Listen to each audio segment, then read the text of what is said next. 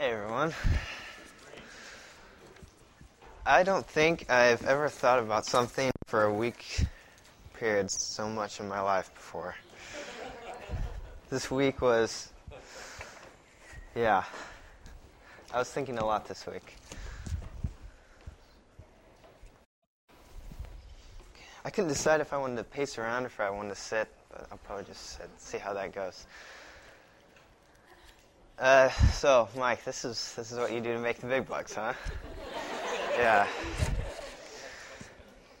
Okay. Uh, first off, I want to say that really this is this is my prologue. A holy God plus a faithful man equals the kind of witness God desires. A holy God plus a faithful man equals the kind of witness God desires. And I basically have two hopes today. My first is that you all be convicted as I was this morning when I was studying for this message. I remember, uh, Stan, is Stan? So there you are.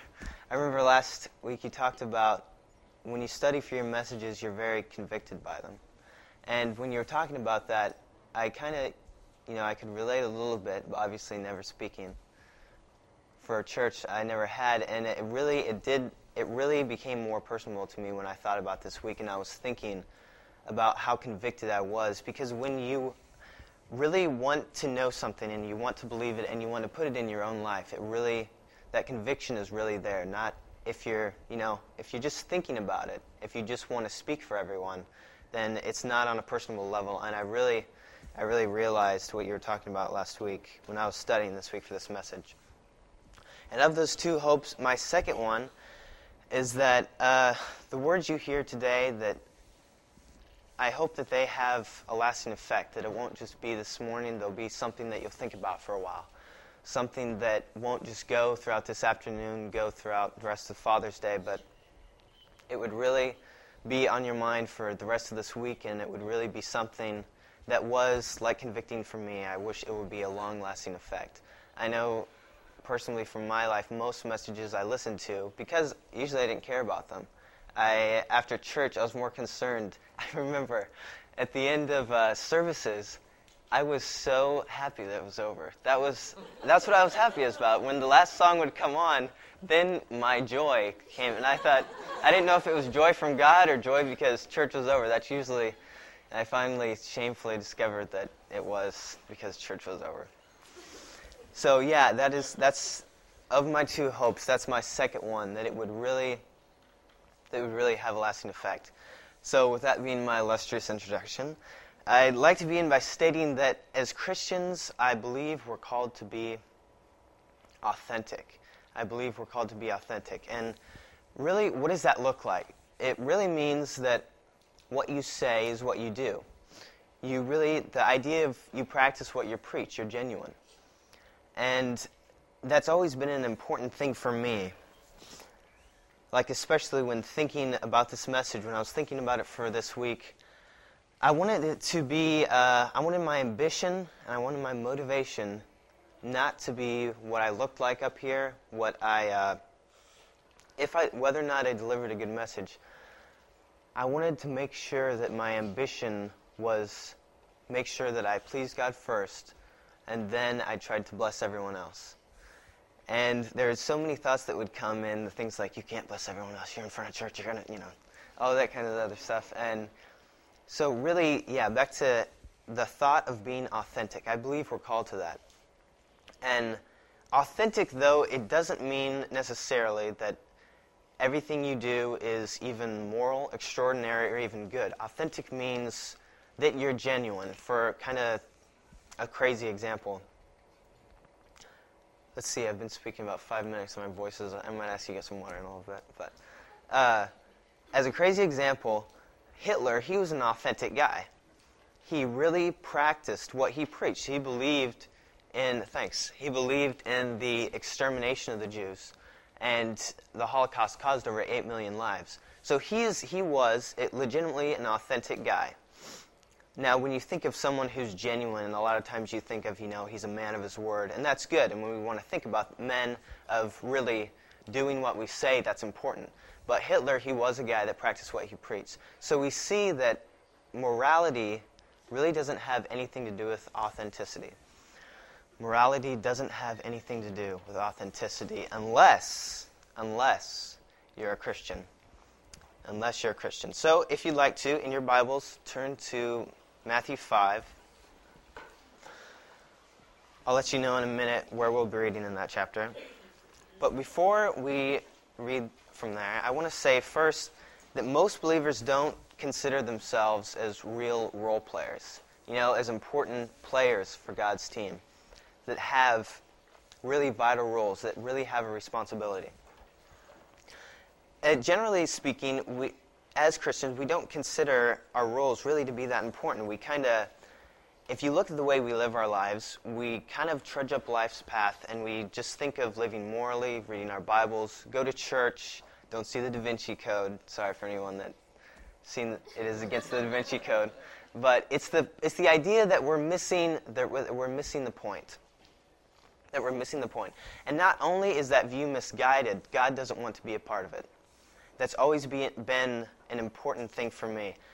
As far as authenticity goes, if I wasn't if I hadn't been in God's Word, if I had been acting the way at home that I had, a lot of times say I had, thanks, I had been having a bad day at home, I would usually want to have a bad day around other people because I wanted to be authentic. I wanted to be the person that I really was inside. So if I had, you know, had just, I was feeling, if I was feeling horrible at home, I wasn't being the person I wanted to be. A lot of times I would come to church and someone would be like, hey, Jonathan, and I'd be like, hey, hey you know, and I just because it was I wanted to be who I really was inside. And so, like I said, not only is that view misguided, God doesn't want to be a part of it. So in Matthew at 5:14, if you made it there by now, when Jesus is talking to his disciples, he says, "You are the light of the world. A city on a hill cannot be hidden. Neither do people light a lamp and put it under a bowl. Instead, they put it on a stand, and it gives light to everyone in the house." it gives light to everyone in the house. Think about the middle of that verse again. Neither do people light a lamp and put it under a bowl. Instead, they put it on a stand, and it gives light to everyone in the house. Up at Seaman uh, High School, where I play tennis with pals sometimes, um, if it gets late, they have they have actually a bunch of big lights around the tennis courts. And say that you're playing tennis and it's getting late, and it's getting dark and it's hard to see the ball and you're playing. And so your friend says, um, say you're playing singles with your friend, and your friend says, I'll go put some quarters into the box and I'll light up the court. And which is pretty cool. There, there's just this box. You put in quarters. It's a way for I don't know, Seaman making money or whatever. But you put the quarters into the box and the lights come on. Money makes money makes the world go around. That kind of thing. And uh, you put it in, and imagine if your friend, you're watching your friend put the quarters in because you don't want to pay, and they put it, they put the quarters in, and you're about to start, and your friend says, "Hold on, hold on a second.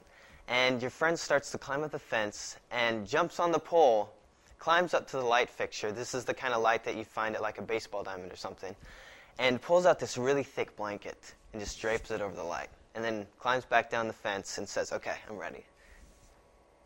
you'd be like, "What are you doing?" You know, you'd think you'd think your friend had gone insane, and that's kind of the idea that Jesus is talking about here. That if we're lights, if we're supposed to be lights of the world, we're not going to put it under a bowl. We're not going to we're not going to drape ourselves. We're not going to hide ourselves.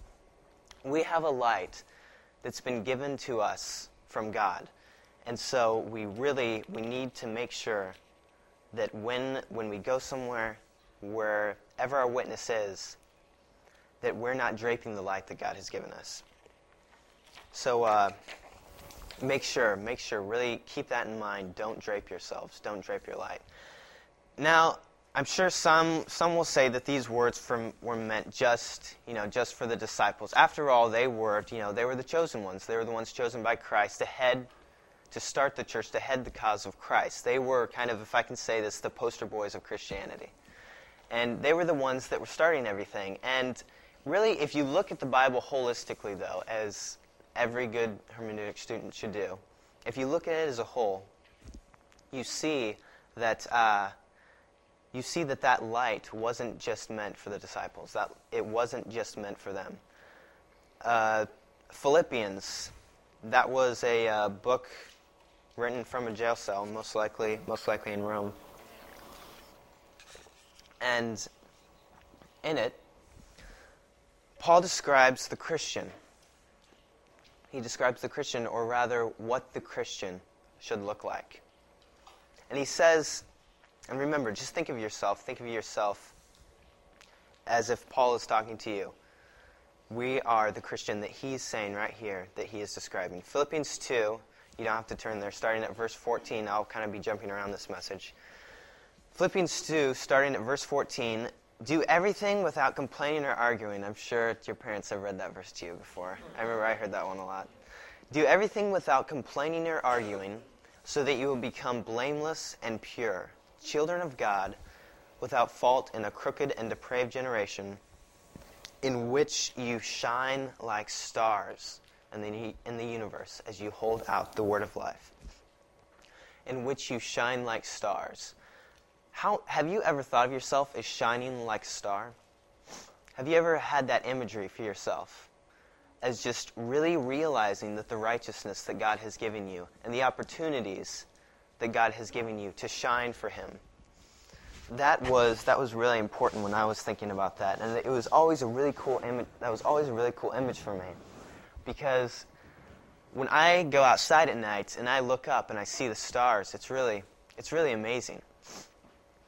I remember growing up, I was so I was such a selfish person. Like I was so selfish that even I wouldn't want to admit that I was amazed by things. You know, I really had the attitude of, you know, that's that's okay.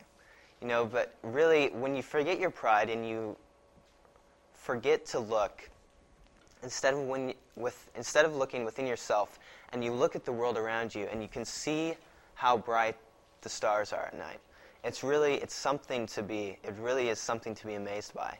And I think there's a reason that Paul uses that kind of imagery to shine like stars. And so if you can think of yourself, really think of yourself, ask yourself that question, do I shine like a star? Do I try to let others see how I can shine? And it's not a selfish thing. It's not a selfish thing to go out and make sure that people see who you are because the whole purpose of it is not to make yourself shine, it's to make sure they see Christ. And this goes to the, my whole message is really going to be about your witness, making sure people see how Christ shine through you. So, you kind of see the progression here. In Matthew 5, we're supposed to be a light to the world. In Philippians, we're told to shine like stars. And furthermore, in 2 Corinthians, like I said, I'm going to be jumping around. In 2 Corinthians 5.20, Paul tells the Corinthian believers that we are therefore Christ's ambassadors as though God were making his appeal through us. That is an amazing, that is an incredible verse for me. God in heaven, Almighty God, is making his appeal through you and I. We are his ambassadors for his cause. Like shining like the stars, think of that pro- progression. Making sure that you don't hide your light, making sure you don't drape yourselves, making sure that you shine like a star, like Paul describes how the Christian should look. And also remember that you are God's ambassadors, that we are God's ambassadors, and we, that He is making His appeal through us. That kind of that puts a real responsibility on the whole thing. Especially that was for me. Man, my voice goes out fast. So, uh, consequently, if we are lights of the world, if God really is making His appeal through us, you and I, then what does that look like? What does that look like? In our daily lives, how can we represent Christ everywhere we go? How do we let that light, how do we let it shine before men? How do we keep the light of Christ steady and bright? You know, one of the things that I see so much about Christianity is we try we try to live for Christ in so many ways and we try to do it in the end we try to do it on our own. We go to Christian camps. I don't have anything against Christian camps. They're, they're amazing tools for God's work. But there's so many Christian camps, you go to them, you get fired up for God, and how many kids come back and then that's it? They come back, they're on fire for God like three or four days, and then They stop. Think about that. How many Christian camps, how many Christian kids do you know to that have gone to a Christian camp and you don't see the light of Christ in them? It's because at those Christian camps, either the kid is not paying attention or uh, they have not been shown there what they really need to do to live a continuous, continuous life for Christ. Like I was just saying here, continuously shining for Christ? How do we let that light shine before men? And how do we not just let it shine, but how do we make sure that it keeps on going? You know that song, This Little Light of Mine, I'm going to let it shine. How do we make sure that it doesn't go out, that it keeps on going? Obviously, there are going to be trials and there are going to be times in your life, you know, when things aren't going well, but. no, that's fine. How you doing, Caleb? How do we make sure that that light shines, that it's something that's steady and bright and it doesn't go out? Essentially, what does one do to be the kind of witness that God desires? What does one do to be a kind of witness that God desires? Well, that's what I'm going to be talking about, and I'd like to point to uh, three key things that one must do to be that kind of a witness, that kind of a testimony. So, number one, the kind of witness that God desires is not a willing spirit, but a wanting one. The kind of witness God desires is not a willing spirit, but a wanting one. It's the, it's the idea that this isn't a duty, this isn't something we have to do, this is something we want to do. This is something we want to do. It's the idea that we want to shine for Christ. Remember that we're His ambassadors. This means that if God's making His appeal through us, and we look at what God has done, God has done for us in history, we're the kind of Christians that are going to want to work the overtime. We're the kind of Christians that are going to want to go the extra mile for Him. We're the ones that should want to do whatever it takes to really shine for Him. And that means, a lot of times, that means if you don't feel great, if uh, you don't feel like getting up in the morning, that's one of my problems right now is getting up in the morning. And uh, probably fix that if I went to bed at night. But um, if you really, really want to make that difference, how we want to, we want to make sure that we spend the overtime for Him, and we want to make sure it's not a duty. So this means really going back. I want to kind of, I'm going to reiterating a lot of this imagery here. When you go out you're not going to be draping your light. You're, wherever you go, you want to let it shine for Christ. You want to let it shine. Matthew 5:16 says, "Let your light shine before men that they may see your good deeds and praise your Father in heaven." How many of you have thought about uh, letting others see how good you are? Letting others see how uh, good the important things that you do. You know, if uh, a woman is, you say uh, you see someone fall down, are you, will you be embarrassed to help her up, or will you really want to help her up? I remember a book I had read for World Civ. It was called Inside the Kingdom, and it was by Carmen bin Laden. And it was by has has anyone heard of this book, Inside the Kingdom? No one. Okay. Uh, it was by Carmen bin Laden, and she was someone who married into the bin Laden family. And this was far before uh, Osama had even started his whole, you know, terrorist organization. It was before he was even, before even the conflict with Russia. And uh, she had married into the bin Laden family, and she didn't know very much about Muslim culture, which is a huge mistake, because she moved to Saudi Arabia and she lived with Yeslam bin Laden, and uh, she slowly she slowly started to realize how radical and really how wrong much of the Muslim culture in Saudi Arabia is. And her first experience was she was with her sister. This was before the wedding, before she married Yeslam bin Laden, the brother of Osama.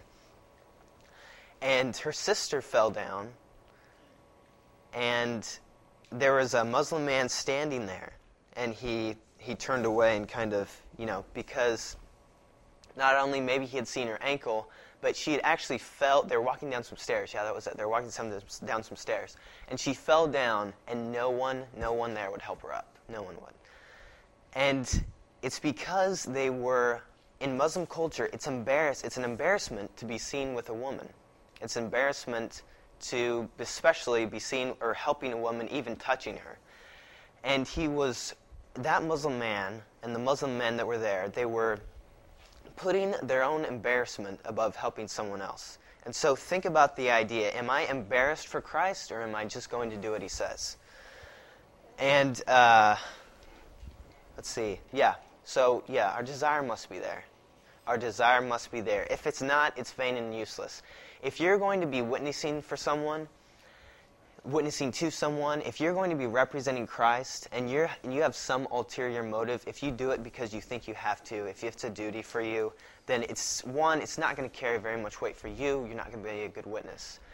Two, it's not going to carry much weight for the person that you're witnessing to. And three, it's certainly not going to carry very much weight for our God in heaven. So, the kind of witness God desires is not a willing spirit, but a wanting one. Number two, the kind of witness God desires is akin to a good signpost. The kind of witness God desires is akin to a good signpost. Now, uh, you know where I'm going with this. What's the purpose? What's the purpose of a signpost? It basically it serves to point people in a certain direction. The purpose that it serves, if, if someone goes up to it, it points someone in a certain direction.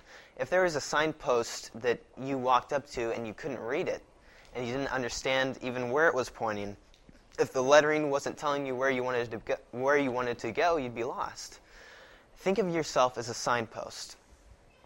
Think of yourself as that kind of signpost when people look at you, they see Christ and you're pointing them to Christ. And I got this illustration uh, from John from John Wright, who wrote this book, The Fight. It's probably yeah, it's in my top two. I put my top ten, top five, top. I do that all the time. But it's probably in my top two of books I've ever read on Christianity. It's the, I like the side the subtitle here, A Practical Handbook for Christian Living, and it really is. It's it's an incredible book. I think you can even buy it for like three or four bucks online and it's really incredible book. And I got I got the signpost illustration from John White, and he says at the bottom of 61 here, a signpost points to a destination. It matters little whether the signpost is pretty or ugly, old or new. It helps if the lettering is bold and clear. But the essential features are that it must point in the right direction and be clear about what it is pointing to.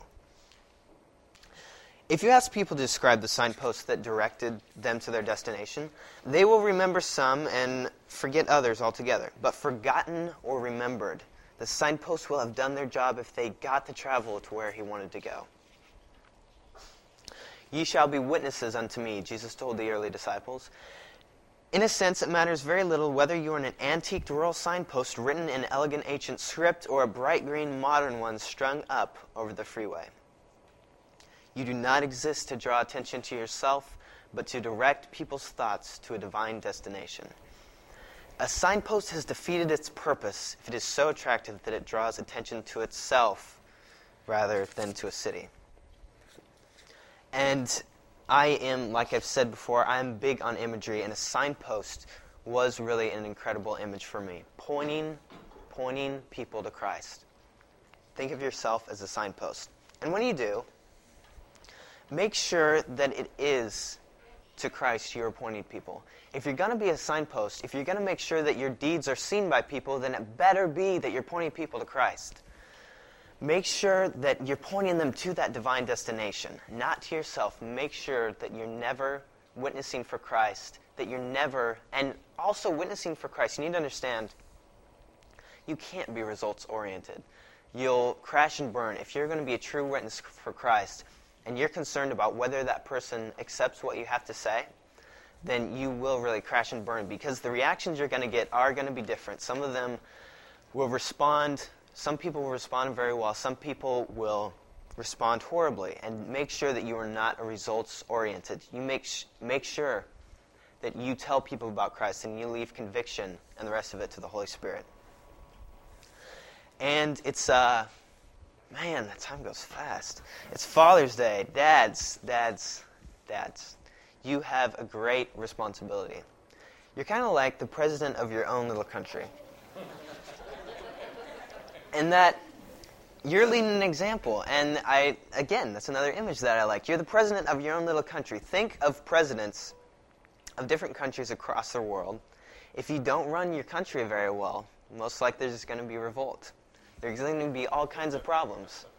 And if you do run your country well, although you know there are some kids, in the end the decision is going to be up to it's going to be up to them.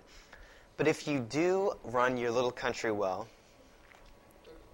you will have good followers. Usually, a good leader, there's always going to be good followers. And that's, you want to make sure that that's the most important thing that you're doing, that you are being a good leader, despite what uh, anyone else thinks of you. And, but whatever you do, dads, make sure that you don't think of your responsibilities as the most important thing of putting food on the table, of uh, financial stability, make sure, as you know, putting a roof on their heads, those things are important and they have their place. They are important, but you want to make sure that you don't think your role as a dad is that. Your role as a dad is being a good signpost. Proverbs 19:18 says, "Discipline your son, for in that there is hope." Discipline your son, for in that there is hope. And not just discipline, lead by example. You can't tell your kids to live a godly life while you don't live one. Lead by example. Your kids, they really they watch you every day. They watch they watch you what you watch on TV, how you treat your wife, how you treat them. Really, if you're living a legitimate, authentic life. Make sure that you are testimony for, for your family. Make sure you're testimony for your family. When they see you, make sure, I've said make sure way too much when they see you, you want to you want them to know that they see Christ. You want them to know when they look at you, they don't see someone as just a dad. You don't in the end when they remember you after 20, 30, 40 years, will they remember you as a good dad or will they remember you as a dad who was sold out for Christ and really sought to please Christ in everything he did? Make sure you are testimony for your family. So, number two was the kind of witness God desires is akin to a good signpost. Really think about that today. Where are you pointing people? Now, since it's a very good place to start, let's go back to the beginning and let me lastly say that the kind of witness God desires is authentic. Like I was talking at the beginning, the kind of witness God desires is an authentic one. That's a nice looking out there. Uh, this goes back to the what you practice, what you preach saying. And that's, I think that that is a really good saying. There are a lot of cliches, no matter how many times they've been used, they are good. What you practice is what you preach. Who you are at home is really who you are inside. And that's another thing that has been important to me when I'm thinking about that. I, th- I think it's also out of that book. Who you are at home is who you really are inside. And why is that? Why is it you act differently around some of your family members. And instead of when you go out in public, you think of yourself as maybe a different person, another standards you have to meet. Because at home there are no there are no social there's nothing there's no status to get. At home everyone knows who you are. They know everything about you. They know things they probably don't want to know about you. You have nothing to prove, you have nothing to show. When you are at home is who you really are. So think about that. Think about yourself as, like I said, think about yourself as a signpost, and also think about yourself when who you are at home is who you really are. Now, and also think, are you a Christian just around other Christians? This idea of your witness. Or are you a Christian also with your coworkers? Are you a Christian with your friends? Are you a Christian no matter where you are? Are you one that is willing not just willing, but wanting to share his testimony. I'm going to read the one more quote from this book, and it's yeah, it's he's talking again about what kind of Christian you are. See if I can find my place here. Whoa, yeah, that was on yeah 63, not 172. Bottom, yeah, the bottom of 63. Uh, he says. The Christ who died for you demands that you confess your allegiance to him before your friends. You confess your allegiance to him before your friends. Should you fail to do so, you'll not only be acting in a manner unfaithful to Christ, but will become the unhappy denizen of two worlds. Does anyone think of themselves as that? Feeling fully at home in neither. With your old friends, you will find that the magic is gone, however hard you try to rekindle it. With your fellow Christians, you will talk a Christian language, have a different set of jokes, shared cliches, and ethical mores. With either group, you may feel embarrassed when you are discovered in the company of the other. It is not a matter of severing one set of relations. This is important here to understand. It is not a matter of severing one set of relations in order to cement another, but of being an honest person in both. The decision about what groups you belong to is not your decision. You belong to Christ. Belong to Him openly, and you will find that some people will reject you, while others will be more eager to welcome you. Ask yourself also that question Do you live in two worlds? Are you someone that is ashamed to share the gospel? Are you someone that lives in one world with, with Christ? No matter where you go, are you willing? Are you willing to say to anyone that you meet, anywhere, anytime, that Christ is what you're all about? Now, this is something that I'll be looking down more at the page for, is something I really want to make sure. I remember when I was I was talking to you. Was that a Wednesday? I think it was a Wednesday when you were telling me about speaking, and you would put things in bold and just said read. Uh, this is yeah, this is that right here. We are witnesses to something far greater than ourselves. We are children of an almighty God. But oftentimes we don't think of ourselves in that light we forget who we are, and in forgetting who we are, we end up ignoring who God really is. He's more important than your wife, He's more important than your children. But the cool thing is, once you realize that, the cool thing is, once you realize that, you end up loving your wife, children, your brother, sister, everyone far more than you ever did before. He's the originator of love. He knows what he's doing. He's more important than a football game on a Sunday afternoon. He's more important than every convenience you've ever had. So important, in fact, that Paul said to live, to live is Christ, and to die is gain. Do you think of yourself as living for Christ? Everything you're about, every moment of every life, are you about living for Christ? And if you die, then you're happy because you're in the end you're going to where you want to go. Ask yourself that question not just this morning, but for the remainder of this day at least. Do I live for Christ? And in asking yourself that question, you must understand that living for Him may mean abandoning the life you're living right now. Or it may mean remaining in the current place, lifestyle, and role that you have. But above all else, to live, to really live for Christ means a complete surrender. It means a complete surrender to His will. It means an opening up, a heart that says, God, guide my steps, take my hand, and lead me to wherever you want me to go. In, uh, I, in uh, Evangelism and Spiritual Life at Grace, it was a two credit course. It was taught by Dr. Hauge, probably the most respected professor on campus. And uh, I remember every class he had. The class was, since it was a two credit course, and we met for about a week, uh, the class period was about, was, I think it was an hour and 50 minutes. met once a week. And I remember every class period, he always had everyone really close to him. He always had them line up in two rows. No one could ever sit in the back. He, he said, I'll take credit from you. I'll take your grades down if you sit in the back. You can sit there, but I'm going to take your grade away. And he always had to make sure that everyone was close and everyone was there because he liked the communication. He liked to make sure he was talking to people. And I remember that every lesson he had, almost every single person there was hanging on to almost every word he said because he was he was an authentic guy.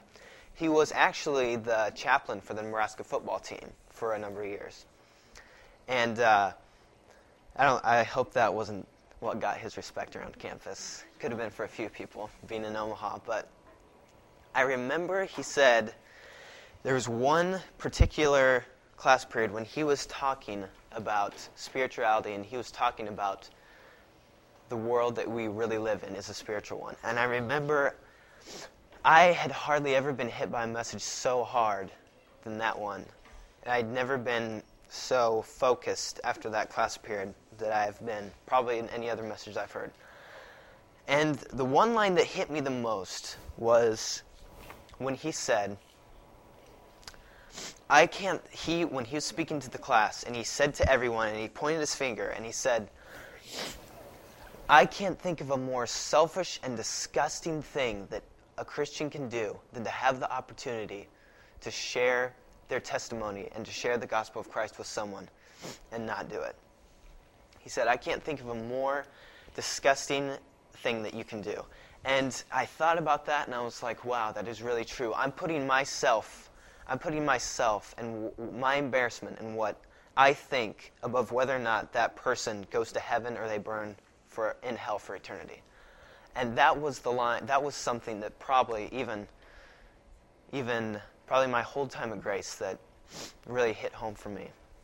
And uh, I'm running out of time here, but I remember I was in a I was in a long car ride with a friend one time, and he wasn't a Christian, and we were talking, we were having a good conversation, and we were listening to good music. Good music is important, and we start we were having a really good conversation and he even brought up religion. He's someone i've known for a long time. And the whole time i was i knew that god wanted me to witness to him. I knew that god was telling me specifically tell him. And i didn't do it because i was i was too embarrassed. And i was too ashamed what he might think of me and would the rest of the car ride would it be awkward you know would he be upset would he I was too worried about his reaction. And today, this morning, really think about that. Is are you someone who is too embarrassed for Christ? Are you going to be someone who is authentic and who is going to live in one world for Him? And this is almost a commitment that I'm even making to myself today. I'm trying to make to my make to myself this week. Are you someone who really lives for Christ? Are you authentic? And so that's basically it, and that's that's really what I want you to think about today. Really get that stuck in your mind for the rest of the day. I, uh, as you go and you celebrate with family and you uh, give, I'm sure, outlandish, expensive gifts to your dads. Uh, I want to make sure that dads, everyone, kids, all you know that the responsibility you have is a great one. We are ambassador, ambassadors for Christ. And if I could, real quick, does is anyone here a Switchfoot fan? I know Eric said he was. Switchfoot, the band. Dan, you like Switchfoot? Okay, nice. Uh, this is a song that has probably been the most convicting song for me. This is a really good band, and uh, the chorus is "This is your life. Are you who you want to be?" And I want you all to think about that, really, as the song is being played